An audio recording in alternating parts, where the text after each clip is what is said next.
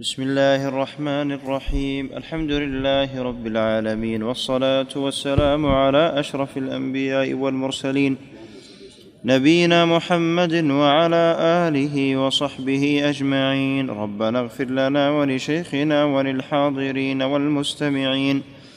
قال الإمام ابن حجر العسقلاني في كتابه بلوغ المرام باب الشركة والوكالة. عن أبي هريرة رضي الله عنه قال قال رسول الله صلى الله عليه وسلم قال الله تعالى أنا ثالث الشريكين ما لم يخن أحدهما صاحبه فإذا خان خرجت من بينهما. رواه أبو داود وصححه الحاكم. بسم الله الرحمن الرحيم الحمد لله رب العالمين صلى الله وسلم وبارك على نبينا محمد وعلى آله وأصحابه أجمعين. أما بعد هذا الحديث يدل على أن الشريكين إذا لم يكن أحدهما الآخر فإن الله تعالى معهما بتوفيقه وتسديده وإعانته فتحصل البركة بينهما ويحصل الخير ويحصل الربح. وإذا خان أحدهما الآخر فالله تعالى يتركهما ويخرج من بينهما. ومعنى معهما أي بعلمه وتوفيقه. والمعية معيتان ليس هذا من التأويل إنما هذا من باب المعية معية التوفيق. فمعية المعية العامة هي معية العلم يعلم سبحانه وتعالى والإحاطة وهذا مع كل أحد. والمعية الخاصة معية التوفيق والتسديد والإلهام. فالشريك إذا كان لم يكن شريكه فالله تعالى معهما بتوفيقه وتسديده وإعانته ويحصل الربح ويحصل الخير. وإذا حصلت الخيانة لم يحصل التوفيق ولا التسديد من الله تبارك وتعالى لأن الخيانة في الحقيقة من أسباب الشر ومن أسباب الخسارة. نسأل الله العفو والعافية. نعم. وعن السائب المخزومي رضي الله عنه أنه كان شريك النبي صلى الله عليه وسلم قبل البعثة. فجاء يوم الفتح فقال مرحبا بأخي وشريكي رواه أحمد وأبو داود وابن ماجه. هذا يدل على أن الشركة كانت معروفة قبل الإسلام ويدل على النبي عليه الصلاة والسلام كان يعمل عليه الصلاة والسلام وله شريك صلوات الله وسلامه عليه لأن أفضل ما أكل الإنسان من عمل يده. ويدل على أنه ينبغي أن يثنى ويشكر الشريك الذي لا يماري ولا يخون ولا يخالف شريكه فيما يضره فالشريك الطيب يشكر ويعلم بما حصل منه من الخير كما فعل النبي عليه الصلاة والسلام. نعم. وعن عبد الله بن مسعود رضي الله عنه قال اشتركت أنا وعمار وسعد فيما نصيب يوم بدر. الحديث رواه النسائي وغيره. هذا الحديث يدل على جواز شركة الأبدان. يشترك الإنسان مع أخيه بالبدن. يقول نحتطب وما حصل يكون بيننا. أو في شيء آخر. هؤلاء يشتركوا بالأبدان. وقد اختلف العلماء في هذا على قولين. منهم من أجازها أي شركة الأبدان. ومنهم من منعها. والصواب أنها تجوز لأمرين. لهذا الحديث الذي بينه النبي عليه الصلاة والسلام. ولأن الأصل جواز. الشركة وجواز العقود فلا يمنع من الشركة إلا لدليل.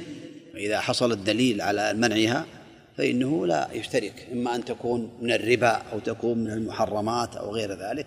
أما الأصل فهو الجواز. هذا يدل على جواز شركة الأبدان نعم. وعن جابر بن عبد الله رضي الله عنهما قال أردت الخروج إلى خيبر فأتيت النبي صلى الله عليه وسلم فقال إذا أتيت وكيلي بخيبر فخذ منه خمسة عشر وسقا رواه أبو داود وصححه. هذا يدل على جواز. الوكالة. وهو محل إجماع بين العلماء رحمهم الله تعالى. ولا شك أن في هذا إحسان من النبي عليه الصلاة والسلام إلى أصحابه ويتفقد أحوالهم عليه الصلاة والسلام.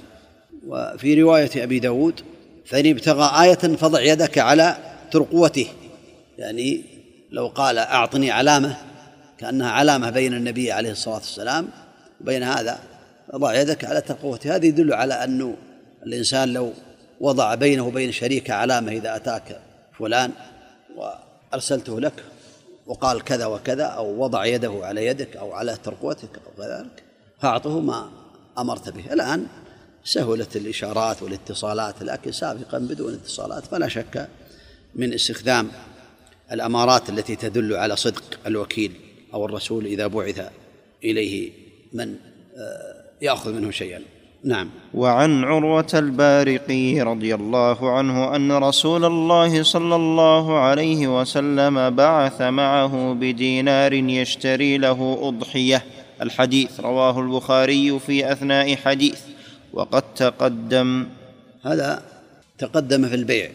والمقصود هنا الوكالة وفي هذا أن عروة تصرف فأجازه النبي عليه الصلاة والسلام.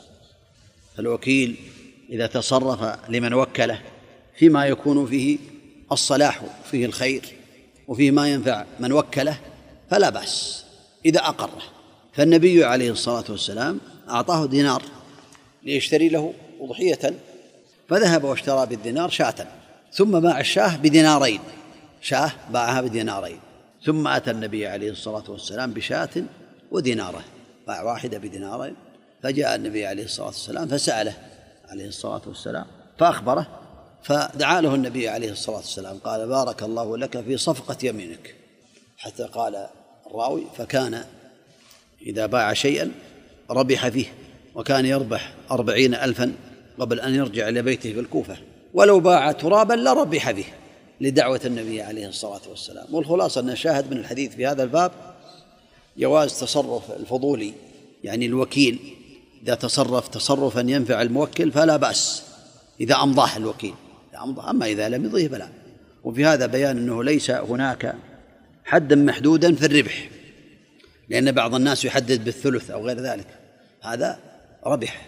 اشترى شاة بدينار ثم باع الشاة بدينارين واشترى بشاة دينار ورجع له ديناره يعني باعها دبل بضعفها ولم ينكر على النبي عليه الصلاة والسلام. هذا يدل أن الربح ما لم يكن فيه خيانة ولا مخادعة ولا تدليس ولا كذب. يعني يقول سيمت بكذا ولكنه إذا باعه حتى لو كان بأكثر من ثمنه لا بأس بذلك إن لم يكن فيه خداع. نعم. وعن أبي هريرة رضي الله عنه قال بعث رسول الله صلى الله عليه وسلم عمر على الصدقة الحديث متفق عليه. وهذا يدل على أنه يجوز لمن وكل في الصدقة أن يوكل لا بأس بذلك. فإذا وكل من يجب الصدقة ولي الأمر أو غيره من الناس لو وكل أحد يوزع الصدقات أو يأخذها له من فلان وهو كان فقير. فلا بأس بذلك لأن هذا ثبت عن النبي عليه الصلاة والسلام في هذا الحديث أنه يدل على أنه لا بأس أن يوكل من ينوب عنه في قبض الصدقات أو في توزيع الصدقات أو غير ذلك. الحمد لله نعم. وعن جابر رضي الله عنه أن النبي صلى الله عليه وسلم نحر ثلاثا وستين وأمر عليا أن يذبح الباقي الحديث رواه مسلم. وهذا يدل كذلك على جواز التوكيل في ذبح الهدايا والضحايا والقرابين وغيرها لا بأس أن يوكل من يذبح أضحيته أو يذبح هديه. فالنبي عليه الصلاة والسلام في هذا الحديث وكل عليا رضي الله عنه حينما نحر ثلاثا وستين بدنة وكان هديه عليه الصلاة والسلام مئة من الإبل عليه الصلاة والسلام فوكل عليا بنحر الباقي وكانت سبعا وثلاثين كان تمام. الهدي للنبي عليه الصلاة والسلام مئة من الإبل. وهذا يدل على أنه يجوز الإنسان أن يوكل في ذبح الهدايا والضحايا. والحمد لله هذا من تيسير الله على عباده نعم. ولكن الأفضل أن يذبح بنفسه خاصة إذا كانت قليلة. النبي عليه الصلاة والسلام نحر 63 بيده وهو رسول الله عليه الصلاة والسلام. من ينحر الآن؟ واحدة أو ثنتين من العظماء والكبراء وأصحاب الشان. من ينحر من هداياه؟ الآن الإبل أحد ينحر إلا القليل أو قد يكون معدوما. إن هذا تقرب لله تعالى نثر الدماء والنحر والذبح تقرب لله تبارك وتعالى. عبادة فالنبي عليه الصلاة والسلام نحر هذا العدد 63 ثم وكل علي في الباقي. نعم. عن أبي هريرة رضي الله عنه في قصة العسيف قال النبي صلى الله عليه وسلم واغدو يا أنيس على امرأتي هذا فإن اعترفت فارجمها. الحديث متفق عليه. وهذا فيه جواز توكيل الإمام في إقامة الحدود. لكن الوكيل لابد أن يتثبت في هذا حتى يثبت فإن ثبت بالإقرار أو بالشهادة أقام الحدود كما وكله من أرسله من ولاة الأمر. نعم. باب الإقرار فيه الذي قبله وما أشبهه. عن أبي ذر رضي الله عنه قال قال لي رسول الله صلى الله عليه وسلم قل الحق ولو كان مرا. صححه ابن حبان في حديث طويل. في حديث ولا من حديث طويل؟ عندك؟ عندي في حديث أحسن الله عليك نعم. وأنت؟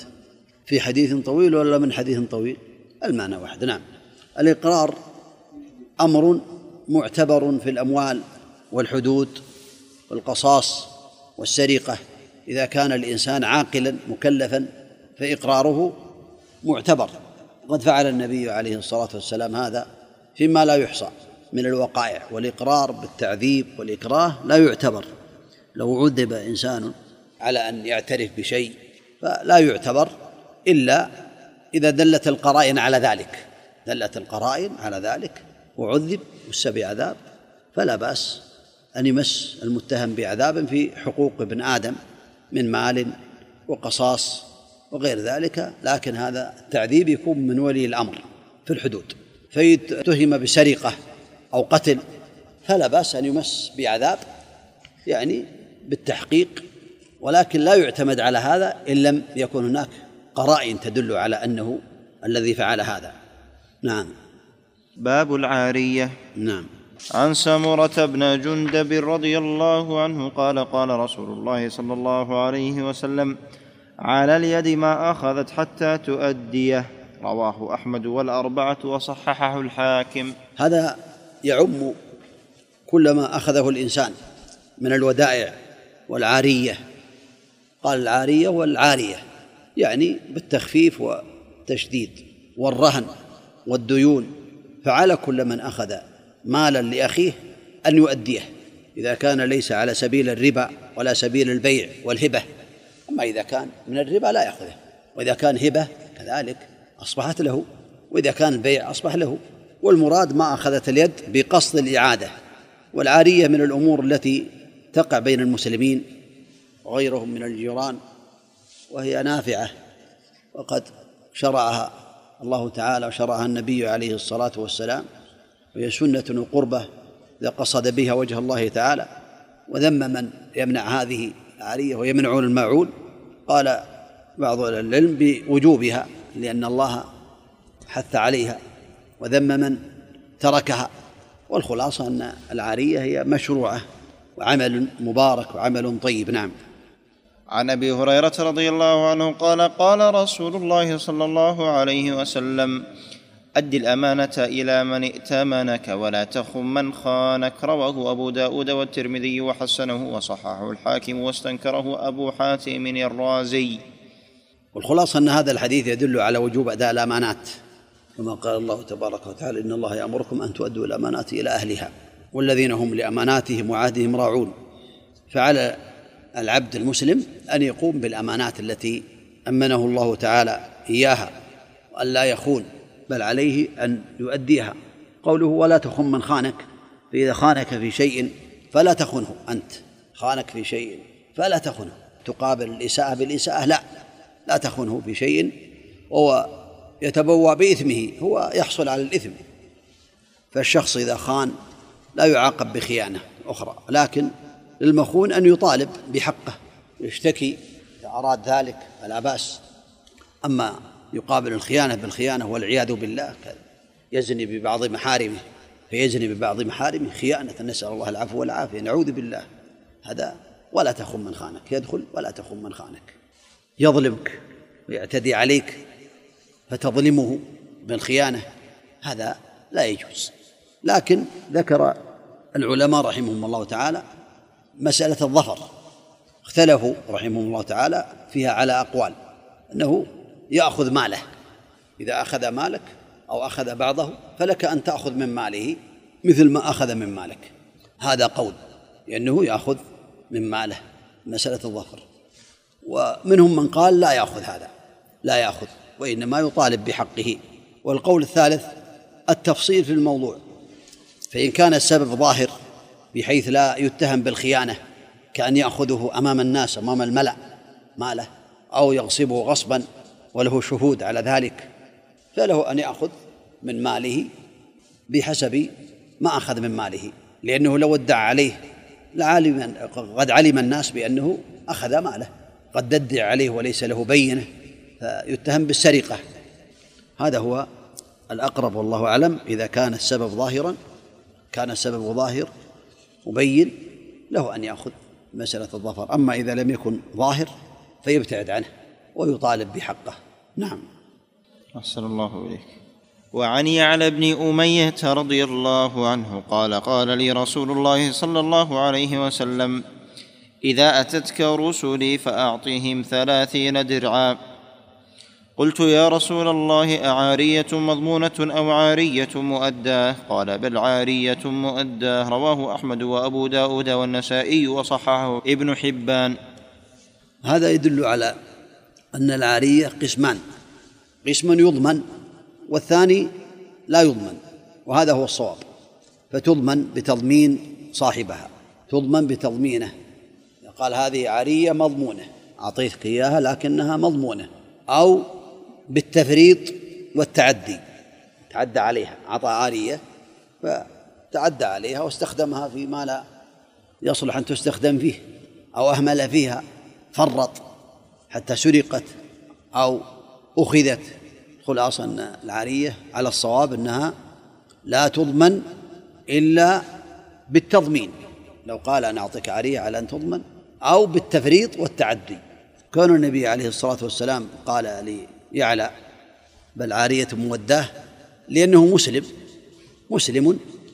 أما صفوان حديث صفوان الآتي فهو قال عارية مضمونة لأنه لم يسلم وأراد النبي عليه الصلاة والسلام أن يتألفه بضمان هذه العارية. نعم. وعن صفوان بن أمية رضي الله عنه أن النبي صلى الله عليه وسلم استعار منه دروعا يوم حنين فقال أغصب يا محمد؟ ولهذا ما قال يا رسول الله لأنه كان كافر. ما يعتقد بأنه رسول الله. نعم. قال بل عارية مضمونة رواه أبو داود والنسائي وصححه الحاكم. وأخرج له شاهدا ضعيفا عن ابن عباس رضي الله عنهما. هذا فيه من الفوائد حسن خلق النبي عليه الصلاة والسلام صلوات الله وسلامه عليه. وفيه من الفوائد جواز نستعير الإنسان من الكافر غير الحربي لا بأس أن يستعير منه إذا احتاج يقترض. لا بأس بذلك. والنبي عليه الصلاة والسلام حينما قال بل عارية مضمونة هذا من باب التأليف لهذا الرجل لأنه كان كافرا ويجوز كذلك الاشتراط في العارية بأنها تكون مضمونة. نسأل الله عز وجل لنا ولكم من النافع العمل الصالح التوفيق لما يحب الله صلى الله وسلم وبارك على نبينا محمد وعلى آله وأصحابه أجمعين. بسم الله الرحمن الرحيم. الحمد لله رب العالمين والصلاة والسلام على أشرف الأنبياء والمرسلين. ربنا اغفر لنا ولشيخنا وللحاضرين والمستمعين. قال المؤلف رحمنا الله وإياه. باب الغصب. عن سعيد بن زيد رضي الله عنه أن رسول الله صلى الله عليه وسلم قال من اقتطع شبرا من الأرض ظلما طوقه الله إياه يوم القيامة من سبع أراضين. متفق عليه. بسم الله الرحمن الرحيم. الحمد لله رب العالمين. صلى الله وسلم وبارك على نبينا محمد وعلى آله وأصحابه أجمعين. أما بعد هذا باب الغصب.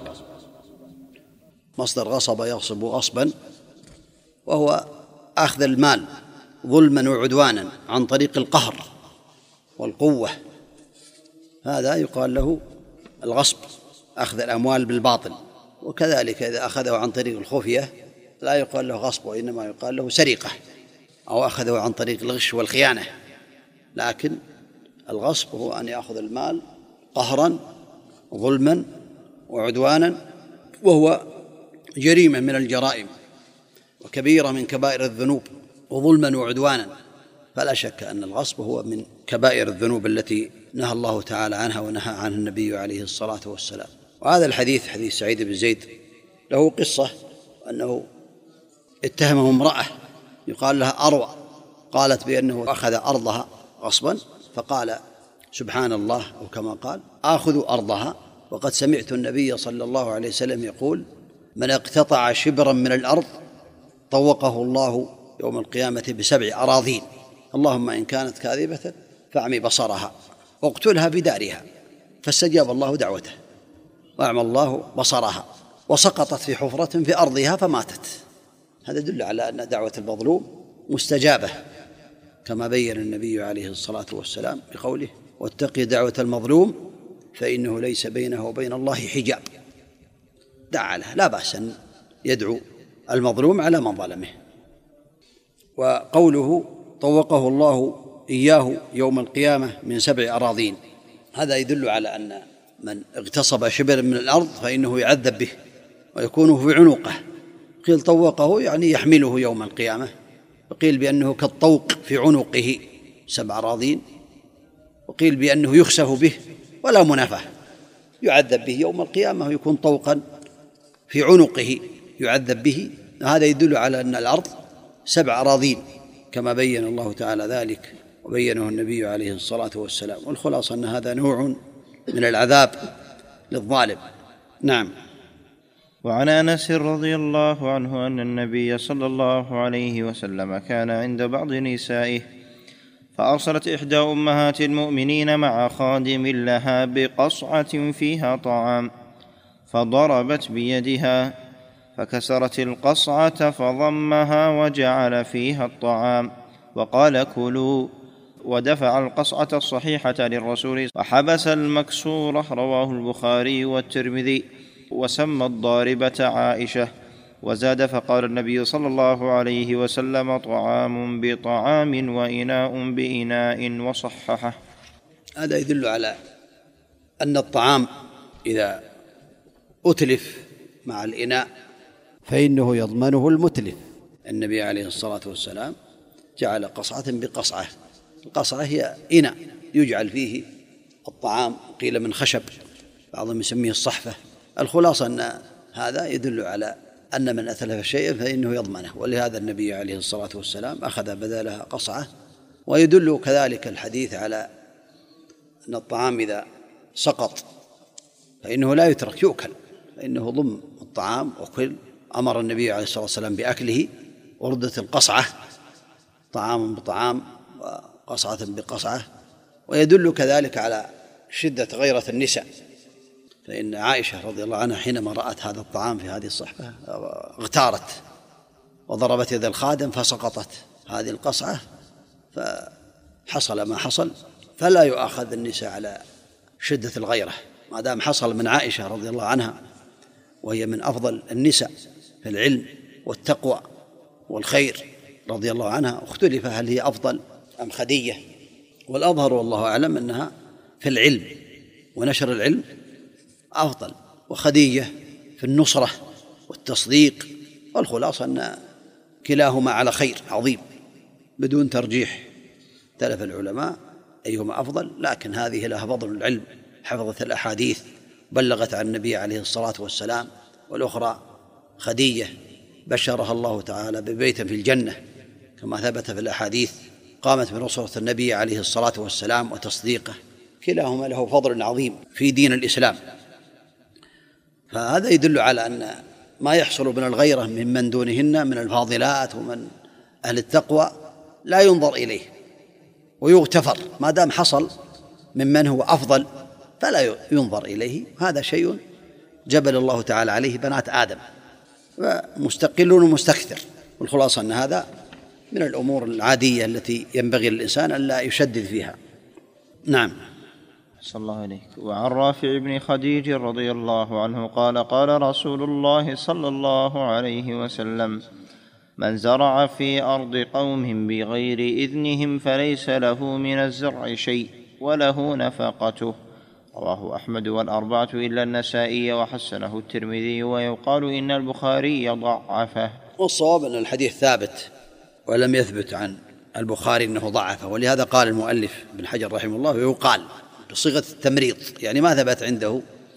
أنه ضعفه والصواب أنه ثابت عن النبي عليه الصلاة والسلام وهو يدل على أن من اغتصب أرضا فزرع فيها فإنه في هذه الحالة ليس له من الزرع شيء له النفقة.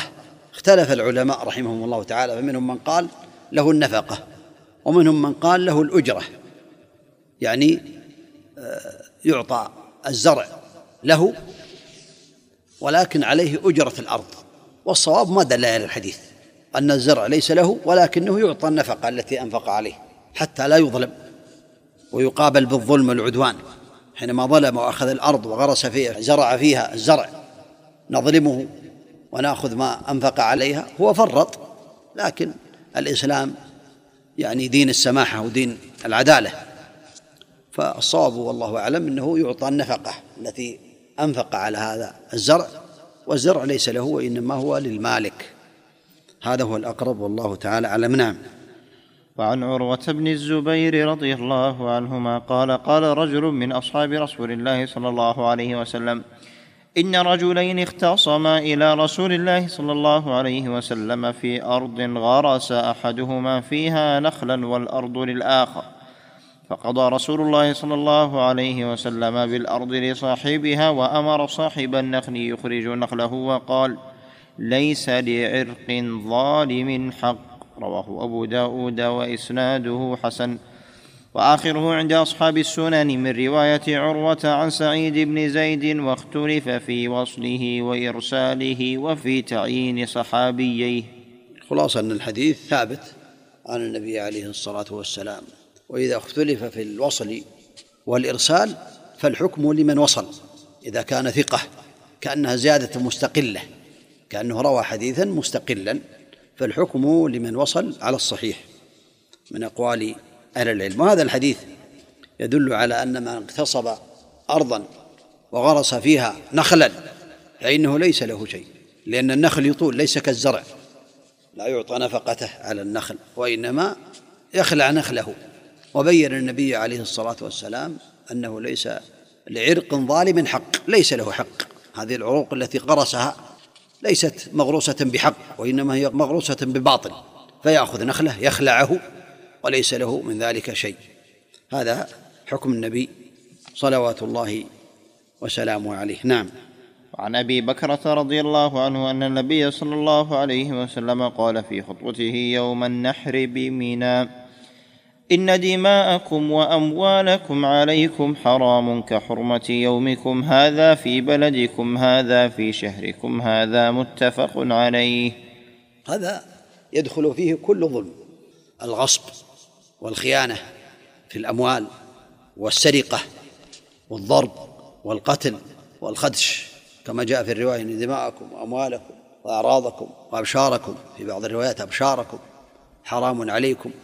كحرمة يومكم هذا يعني يوم عرفة ويوم العيد كذلك قاله النبي عليه الصلاة والسلام في شهركم هذا في شهر الله الحرام حرم عشر ذي الحجة من أشهر الحرم وكذلك بلدكم هذا البلد الحرام هذا يدل على تحريم الظلم والعدوان واكل أموال الناس بالباطل والإعتداء عليهم بالكلام في الأعراض أو في غير ذلك. إن دماءكم وأموالكم واعراضكم وأبشاركم عليكم حرام كحرمة يومكم هذا في شهركم هذا في بلدكم هذا. ثم قال في آخر الحديث اللهم هل بلغت الخلاصة أن هذا يدخل فيه جميع أنواع الظلم والعدوان والاعتداء؟ نعم. باب الشفعة. عن جابر بن عبد الله رضي الله عنهما قال قضى النبي صلى الله عليه وسلم بالشفعة في كل ما لم يقسم. فإذا وقعت الحدود وصرفت الطرق فلا شفعة متفق عليه واللفظ للبخاري. وفي رواية مسلم الشفعة في كل شرك في أرض أو ربع أو حائط لا يصلح أن يبيع حتى يعرض على شريكه. وفي رواية الطحاوي قضى النبي صلى الله عليه وسلم بالشفعة في كل شيء ورجاله ثقات. الشفعة هي طلب الشريك ضم يعني نصيب شريكه إلى نصيبه عند البيع إذا كان قد اشترك في أرض أو في غيرها وأراد الشريك أن يبيع نصيبه فإن الشريك الآخر يطلب هذا النصيب بثمنه الذي أراد أن يبيعه به. هذا من باب الضم فيكون شفعة بغيره والشافع هو الذي يطلب يضم صوته إلى صوت غيره في الشفاعة.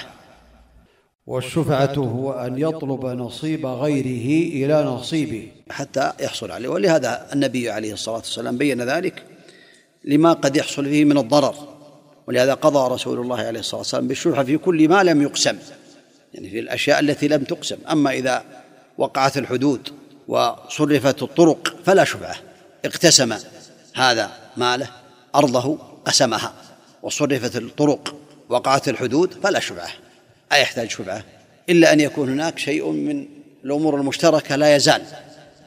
كان يكون مشترك معه في طريق نصفه له أو ربعه له طريق بينهما لكن له نصيب فيه. هذا فيه نوع من الشركة فله الشفعة كما بين النبي عليه الصلاة والسلام بقوله فإذا وقعت الحدود وصرفت الطرق فلا شفعة وفي رواية لمسلم الشفعة في كل شرك في أرض أو ربع سواء كانت في أرض أو ربع أي المسكن والبيت أو حائط مشترك. كذلك في شفعة لا يصلح وفي لفظ لا يحل أن يبيع حتى يعرض على شريكه لا يجوز له أن يبيع الشريك ماله من الشركة في هذا المال حتى يعرض على شريكه يقول هل تريد؟ تشتري؟ أنا أريد أن أبيع. هكذا أمر النبي عليه الصلاة والسلام. وفي قوله في الرواية الأخرى قضى النبي صلى الله عليه وسلم بالشفعة في كل شيء ورجاله ثقات. هذا يدل على أنها تعم كل شيء.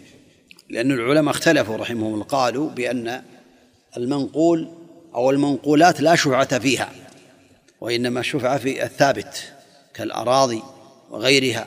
قالوا لأن المنقولات لا ضرر فيها كالجمل مثلا أو السيارة. أو غير ذلك من الشيء الذي ينقل. لا شفعة فيه. والصواب أن الشفعة في الجميع سواء كان في المنقولات أو في العقارات أو غيرها لأن الضرر يحصل.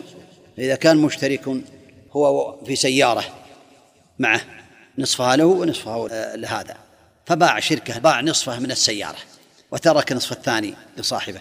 هذا قد يحصل ضرر لأنه قد لا يوافقه الشريك الآخر أو غير ذلك. فالصواب أن الشفعة في كل شيء في المنقولات وفي العقارات الثابتات في البيوت وفي الأراضي ثابتة كما أمر النبي عليه الصلاة والسلام وقضى بذلك لإزالة الضرر.